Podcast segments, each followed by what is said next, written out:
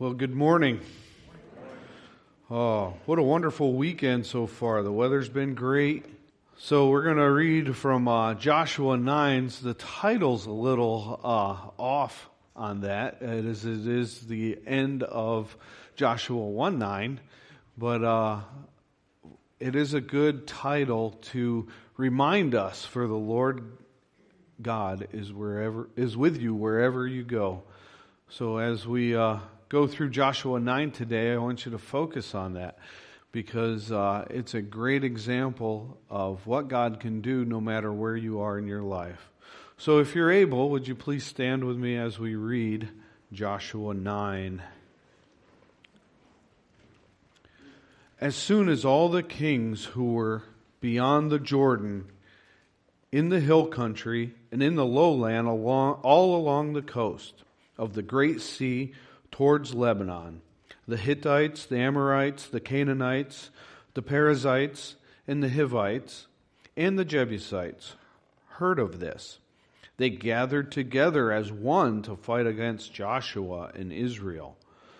But when the inhabitants of Gibeon heard what Joshua had done to Jericho and Ai, they, on their part, acted with cunning and went and made ready provisions took worn out sacks for their donkeys, and wineskins worn out and torn and mended, with worn out patches, patched sandals on their feet, and worn out clothes, and all their provisions were dry and crumbly.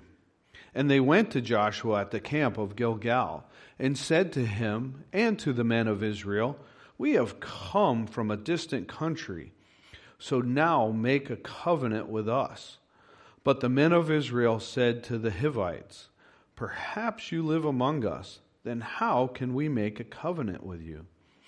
They said to Joshua, We are your servants. And Joshua said to them, Who are you, and where do you come from?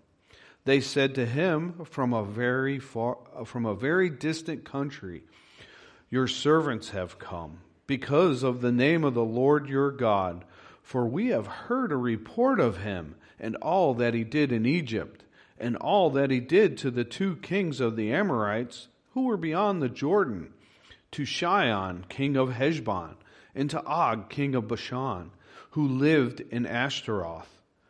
So our elders and all the inhabitants of our country said to us, Take provisions in your hand for the journey, and go meet them, and say to them, We are your servants. Come now, Make a covenant with us. Here is our bread. It was still warm when we took it from our houses as our food for the journey on the day. We set out on the day we set out to come to you. But now behold, it is dry and crumbly. These wineskins were new when we filled them, and behold, they have burst. And these garments and sandals of ours are worn out from the very long journey.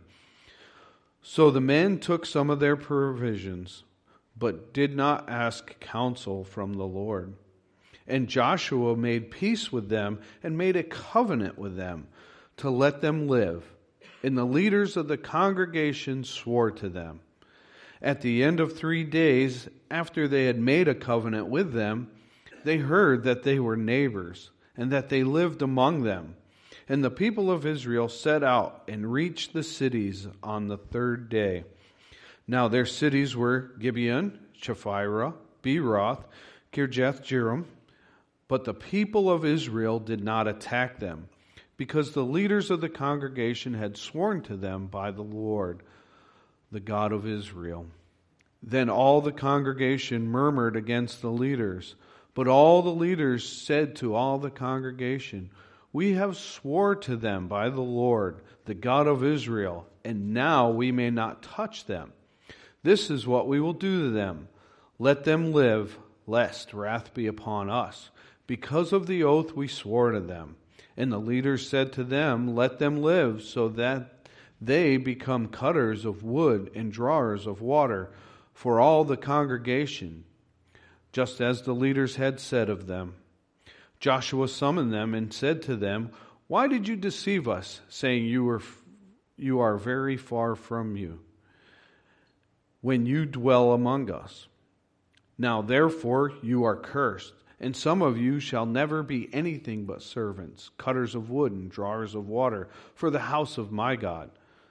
They answered Joshua, Because it was told to your servant for a certainty that the Lord your God had commanded his servant Moses to give you all the land and to destroy all the inhabitants of the land before you. So we feared greatly for our lives because of you and did this thing. And now behold, we are in your hand. Whatever seems good and right in your sight to do to us, do it. So he did this to them and delivered them out of the hand of people of Israel. They did not kill them, but Joshua made them that day cutters of wood and drawers of water for the congregation and for the altar of the Lord to this day in that place that he should choose. Let's pray. Dear Lord, we just thank you and praise you for this day. We thank you for this word coming from your word to coming to us, Lord, today. May, as uh, it is written in John, spoken by John, and also a favorite verse of John, may I decrease so that you may increase, Lord. May I hide behind the cross today. May whoever is out here today see you in your words, your words of life, your words of redemption, your words of truth, Lord. Help us to take your word and apply it to our lives each and every day. We thank you for all you are. We thank you for who you are. And we thank you for what you do in our lives. In Jesus' name I pray. Amen. All right, so we're going to dive into these verses. Um, just like Dan and John do, we set the scene a little bit. So we're going to start looking back a little bit first. Under the leadership of Moses and before they crossed the Jordan, they defeated other kings while working their way to the promised land. It mentions here King Og of Bashan and King Sihon of Heshbon. These battles are recorded in Deuteronomy 2:26 through 3:27 or 3:7. Then we move to Moses and the first generation of Israelites from the Exodus passing away. Joshua takes command. They cross the Jordan. Joshua quite easily defeats Jericho. They listen to God's direction, no matter how it sounded. And I'm pretty sure there was a lot of pushback on that plan. Joshua's first battle? Really? We're going to march for seven days? Well, it worked out quite well, didn't it? Ai gave them a small problem, but they ended up destroying that city. And by the way, just being an armchair quarterback on that one, do you think God needed Israel to lose that to make sure they stayed humbled? Or how about the king of Ai in allowing the destruction to come through his pride? But I don't know. We can ask Job. I'm pretty sure God is always in control. So a little more on that later on. So now Israel is sitting waiting for the next move at Gilgal. As we just read, all the kings on this side of the Jordan are combining and they're coming together against Israel. I'm sure that's quite a force. Um, lots of men probably outnumbered the Israelites. So I'm sure at this point Joshua is probably getting a little bit on edge. He's praying, seeking God, making plans to what their next step is. I'm sure there are struggles and requirements to take care of day to day things, like feeding the army and the people of Israel minor conflicts arising within the nation, you know, day to day trials that we go through, he is dealing with, but it's multiplied by a nation on the move. Yet at the same time, preparing for what's next. Everyone was probably extremely busy, but God has shown himself great. He made, he made Israel a promise of the land so there's probably also some confidence in what's going on. So at this time, our re- in our reading, we see the Gibeonites are also starting to worry about Joshua and the Israelites. They saw what Joshua and the Israelites did to Jericho and Ai. Gibeon was a great city. We'll see next week when Tom gets to preach on chapter 10. In verse 2, it describes Ai as a royal city, larger than Ai and they had a confederation of other cities, as we saw in our verse today, 17, Chephirah, Beeroth, Kirjath Jearim. So the leaders of Gibeons in these cities got together and they decided to go to Joshua and all the leaders of Israel for a treaty. Here's where we really start to see some important details in the sermon today. The Gibeonites knew what God had told the Israelites. The Gibeonites knew God's words to drive out all the inhabitants of Canaan. It is recorded in Numbers 33, 50 through 56, but it's found elsewhere in God's Word too that drive out everyone from Canaan. And when he said drive out, he wasn't mincing words. He said kill and destroy all. That was the marching order of the day. So the Gibeons and the other cities were worried. They knew if they went to Joshua and told the truth that they would be slaughtered on the spot. That is what God had commanded. And the proof was in the recent battles and reports of the outcomes. So the Gibeons went to great lengths to deceive the Israelites. They made it look as if they weren't even from Canaan. Worn out clothes and shoes, spoiled and deteriorated supplies. They lied to the Israelites about how far they traveled. But this was obviously okay, right? I mean, because otherwise they would have been killed. Here we are in the middle of the conquest of promised land. Israel's preparing for battle and in the midst of everyday life. A delegation shows up and asks for a treaty. Well, they're not even from the land God has promised. Wow, how great is this for Joshua? Now, Joshua and his elders, they look at it skeptical at first. They ask some questions like, Who are you? Where do you come from? But the Gibeons increase their deception. They continue with, We are from far away. And then they bring up historical events from other lands to bolster their claims. They brought up the Exodus. They brought up the battles Moses had to give the impression they're from outside Canaan. So now the, uh, the Israelites are make, make some obvious mistakes, first of all. Some are blatant, some are a bit underlying, but right in God's word seems to be the most obvious. In verse 14, they did not consult God. Why would we? This is an easy decision, right? Why should we bother God with this decision? We got this. They're not from here, obviously. They want peace. That means no battle or bloodshed. They want a treaty. We're already fighting people from Canaan. Why do we want to battle some outsiders? Or just maybe we can get some help from them later. Their second mistake, which should have been a little more obvious, especially to the leaders, was well, before I get into that, let's look back at chapter 8, something Dan had pointed out last week. What did Joshua do after the defeat of Ai? And the whole nation of Israel was present for. This current and this would make this current and fresh on their minds as this delegation came forward. So each and every citizen knew God's word and it also re ingrained that into the leaders.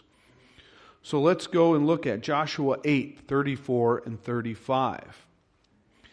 Afterwards, Joshua read aloud all the words written in the book of the law, the blessings as well as the curses, according to all that is written in the book of the law. There was not a word of all that Moses had commanded that Joshua did not read before the entire assembly of Israel, including the women, the little ones, the uh, and the sojourners that lived among them. Does anybody think that's a little odd? Reading all the laws and the words of Moses after a great victory? Do you think that was God led? I do. Why? And it's just because of this meeting right here the, with the Gibeons. No one in all of Israel could deny that they knew better. You got to think when that delegation came forward to meet with the Israelites, that there were women milling around, taking care of business. The sojourners are just other people from other countries, even heard God's word. And somebody, someone, somehow could have just raised up and said, Hey, didn't you just read? Don't do this. So they all knew better. God's word was clear and fresh in their minds. God told the Israelites in Deuteronomy 20, 10 through 18, to not make a treaty with the Canaanites, among others, and he said why. So, first of all, Deuteronomy 20, 10 through 15 says, When you march up upon a city to attack it, make its people an offering of peace. If they accept and open their gates, all the people in it shall be subject to forced labor and work for you. If they refuse to make peace, then engage them in battle. Lay siege to the city when and when the Lord your God delivers it into your hand, put a sword to all the men. As for the women, children, livestock, and everything in the city, you may take these as plunder for yourselves. And you this is how you are to treat all the cities that are distant from you and do not belong to the nations nearby. So here's where the words get important. Deuteronomy 20:16. However, in the cities of the nations of the Lord your God is giving you an inheritance, do not leave anything that breathes alive. Completely destroy them as we continue Deuteronomy 17 and 8 20, 17, and 18. Completely destroy them the Hittites, the Amorites, the Canaanites, the Perizzites, Hivites, and Jebusites, as the Lord God has commanded you. Otherwise, and here's the reason why God wants that to happen, they will teach you to follow the detestable things that they do in worshiping their gods, and you will sin against the Lord your God. God is pretty specific with these words. Hard to uh, mince that. So, some of the not so obvious details that maybe should have led Joshua to be a little more cautious. These leaders of an, are from a nation meeting with the leaders of another nation. If an emissary was coming to meet an important delegation, they would have prepared for such. A change of clothes, maybe something more official, stored up goods to offer, maybe being better prepared for the long journey, as they were probably important people from this land far away. So maybe there should have been some a little bit more curiosity on who they are and where they come from. Something should have sparked their concern with this delegation. So, here we are. The men of Israel took the offering, at least the good stuff, Joshua and the leaders made a treaty or covenant with the foreigners from a distant land. And now word comes to Joshua that the foreigners are actually neighbors.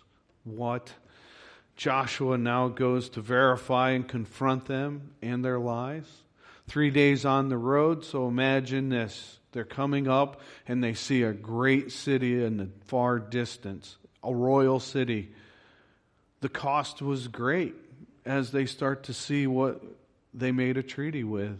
They did not obey God's word, so they can't de- destroy them. All those riches and supplies that could not now support the war effort. All your troops who were expecting the things to help them and their families could now not be touched. The followers were extremely upset with the leaders. Our leaders failed us, they, they were probably mumbling. So now the leaders not only had to worry about what's next, but they had to fix relations with all of Israel and spend efforts and they had to remind them of the treaty that they had made. So the leaders asked them, Why did you deceive us? Of course, the Gibeons answer, Yeah, we don't want to die. It's really that simple. We saw in God's word, we trusted your God in his word, and we don't want to die. So at first, the, el- the elders, I would presume, are just looking at treaties and going, hmm, what do we do now? These are the people God's word tells us to destroy. But yet, our word has turned around and made a treaty with them. We did not listen to God, but now we have another dilemma that we promised them safety. God said, kill and destroy we said you have safe rule in our country. And the Israelites took treaties and covenants seriously. So what should they do? Well, Joshua already broke the rule kill and destroy um, by making that treaty. So now, by not honoring the treaty, Joshua would be just breaking another rule. So Joshua and the leaders stick by their word and their word is important in that day because they live by their word. There's nothing else, but the nations all lived by their word. And they reminded everybody that they did make a treaty. So all agreed to let them live. But because of their deception, they decided to make them workers for the temple, slaves, if you will. So that's the history lesson. That's how everything worked out for Joshua and them. God puts everything in His Word for a reason. How's the saying go? If we don't learn from history, we are doomed to repeat it. So let's look and see how we can apply this to us today. Joshua is coming off another great success. And he had plans for the future with God's promises and blessings. But then opposition comes. First of all, direct opposition. Kings were ganging up against them. We may feel this at time. Things are going great, but then at work a new deadline comes up right in the middle of your busy day. The car maybe breaks down. How about a water heater at a relative's house breaks? Maybe someone gets sick or hospitalized and or the finances are straining to no end right now. So how about those five kings in your life? All right, we're cool with this. We're strong Christians. We see all this coming. Just maybe you might have feel prepare about some of this. You know you're growing in God. You pray, you seek God, and you see what God is teaching us and are willing and ready to learn and move forward through it. But then the indirect opposition comes. We may not see this at all. Or maybe we're so focused on the main event that we make a bad decision with what seems to be a small issue we start getting frustrated and we make more decisions on our own. So we move forward and did not consult God. In the middle of our mess, we get told we're being deceived. Maybe God is calling out and we finally hear him. Maybe accountability partner says something like, Have you prayed about it? Which wakes you up to the reality you just compromised God and maybe even gone against his word and didn't even know it. We must be careful. Joshua may have been tempted to all of a sudden listen to some of God's words and kill and destroy the Gibeonites. But he knew that breaking the covenant would do nothing but break another rule. This is a great choice he made, and it shows that two wrongs don't make a right. So do not compound your mistakes. Charles Spurgeon, and I did put this in specifically for John, put it this way Discernment is not simply a matter of telling between right and wrong. Rather, it's the difference between right and almost right. Let that sink in for a moment. With the examples above, we may feel ashamed or guilt and decide maybe I won't go to church this week and enjoy the fellowship and accountability I should have for my mistake. You know, I can justify that by saying, God set this day aside for rest, and I think I need to rest today. Or how about, I need to take care of my household first, and I'm finding things that are in disarray. So at this time, I'm disregarding do not forsake the assembly of others and confess to one another. Plus, that alone time only serves to let you drown in your own guilt and shame instead of truly seeking forgiveness. So, how do we recognize the subtle traps? How do we keep our guard up as Christians? Well, do you love God? We really need to start there. As Joshua was told in the beginning, we are told the same thing in Psalm 1 2. But his delight is in the law of the Lord, and in his law he meditates day and night.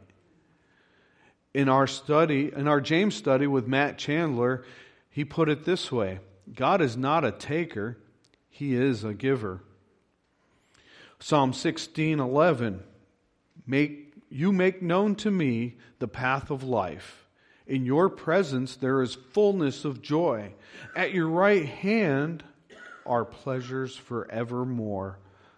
God gives us rules not to take away our freedom, but to give us life more abundant.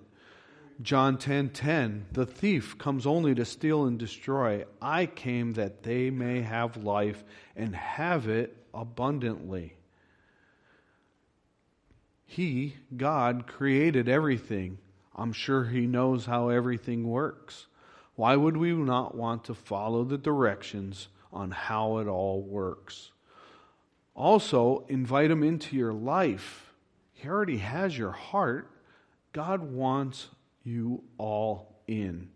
God wants to help and guide you each and every moment of the day. He wants to be with you when things are great. He wants to be with you in your mess. Doing your hobbies, doing work, doing your best, or doing your worst. Do you live life with Him? Do you pray continually? 1 Thessalonians 5:17 is simple, easy verse to memorize. Pray without ceasing. If we are praying without ceasing, even while driving, changing the baby, washing dishes, or running a lawnmower. We can be open to the leading of the Spirit. When He urges us to pray for something or someone, when He wants to change your direction, when He wants to warn you of a pitfall, at that time we can agree. We can agree with God and make that necessary change. We could also make a mental note or add that concern to a prayer list. But we can make a change. We can live life. By praying continually, we're not just talking about getting on our knees and praying. We're talking about diving in, just spending time talking with God in every moment of your day. We need to guard our hearts against pride and self sufficiency as you invite God into more and more of your day to day, you will grow closer and closer and deeper and deeper than you can imagine. You can and will have joy no matter what the scenario is or your current season. Joshua showed us we need to be wary, and even great men of God make mistakes. Jesus stands in the gap and took the punishment for our sin in our mistakes. But what if you're not a Christian? How does this account in Joshua 9 work for me? The Gibeons who are not followers of God first recognized the power of God. These Israelites took down some of the mightiest rulers in the area. They didn't just win, but they won miraculously and decisively. God is working all around us all the time. He shows victories in healing by guiding some doctors and nurses, some miraculously through nothing more than a faith that He can. Childbirth is a miracle happening every day. Our next breath is a blessing. The sun warms us but doesn't devour us. His creation is amazing. And we still know less about this creation than what there is to know all about it. Do you recognize God's power around you? Do you see what God is doing as we march towards the promised land? The Gibeons wanted to live. They believed God, they knew His word. That all in the land of Canaan were going to die. God's grace is shown to the Gibeons in this story. Sure, there was deception on their part. They didn't know or understand God. Remember in the beginning of the sermon, I said, God is always in control. God wanted to have the Israelites destroy everything in Canaan. God wanted God could have re- revealed that deception sooner. Everybody knew about it, although there was nothing in Scripture or evidence of God's redemption of the Gibeons. We do see for a time that the Gibeons showed respect and fear for God, and for that, God allowed the treaty to be made so that this people would not perish. Jesus is showing great and powerful things around us each and every day. He wants you to acknowledge and seek his forgiving grace. Romans 5:12 says, "Therefore, just as sin came into the world through one man and death through sin, so death spread to all men because all have sinned." For if because one man's trespass, death reigned through that one man. Much more will those who receive the abundance of grace and the free gift of righteousness reign in the life through one man, Jesus Christ. And as we move on to Romans 10 9, because if you confess with your mouth that the that Jesus is Lord and believe with all your heart that God raised him from the dead, you will be saved. Death is the righteous judgment from God, as he cannot look upon sin. But if we come to Jesus, everlasting life is ours because he already paid the price and defeated death. So, no matter whether you're a Christian or not, whether you're a believer or not, whether you're on fire for our Lord or in a time of doubt, this story has something for you. Fear of God, you may not know. Trust in Jesus that I can make a mistake and it will come out right. Maybe comfort in knowing that God wants to spend time with you and that has spent time with us here on earth. He knows your every struggle, every joy. He knows your disappointments and your success. The only way He'll be part of that with you is if you invite Him in. This altar is always open for the Christian repentance, rededication of your life. Or maybe it's finally time to go a little deeper. For those out there who do not know Jesus as your Lord and Savior, that you do not know where you're going to spend eternity, talk to a member here at East Shore Baptist Church. Talk to an elder, maybe a deacon, or maybe a leader here. But most important of all, talk to God. Seek His guidance, and He will lead you. The altar is open to accept Him as you are and where you are in your life. You don't need to fix anything to come to Him. Just as you are, invite Him into a true relationship with you. Christian or non Christian, invite Him into your daily life. He will guide you and direct you so that you may have life abundant and for eternity. For the Lord your God is with you wherever you go. Let's have a moment of silent meditation as the worship team comes forward. The altar is open. Make your requests known to God.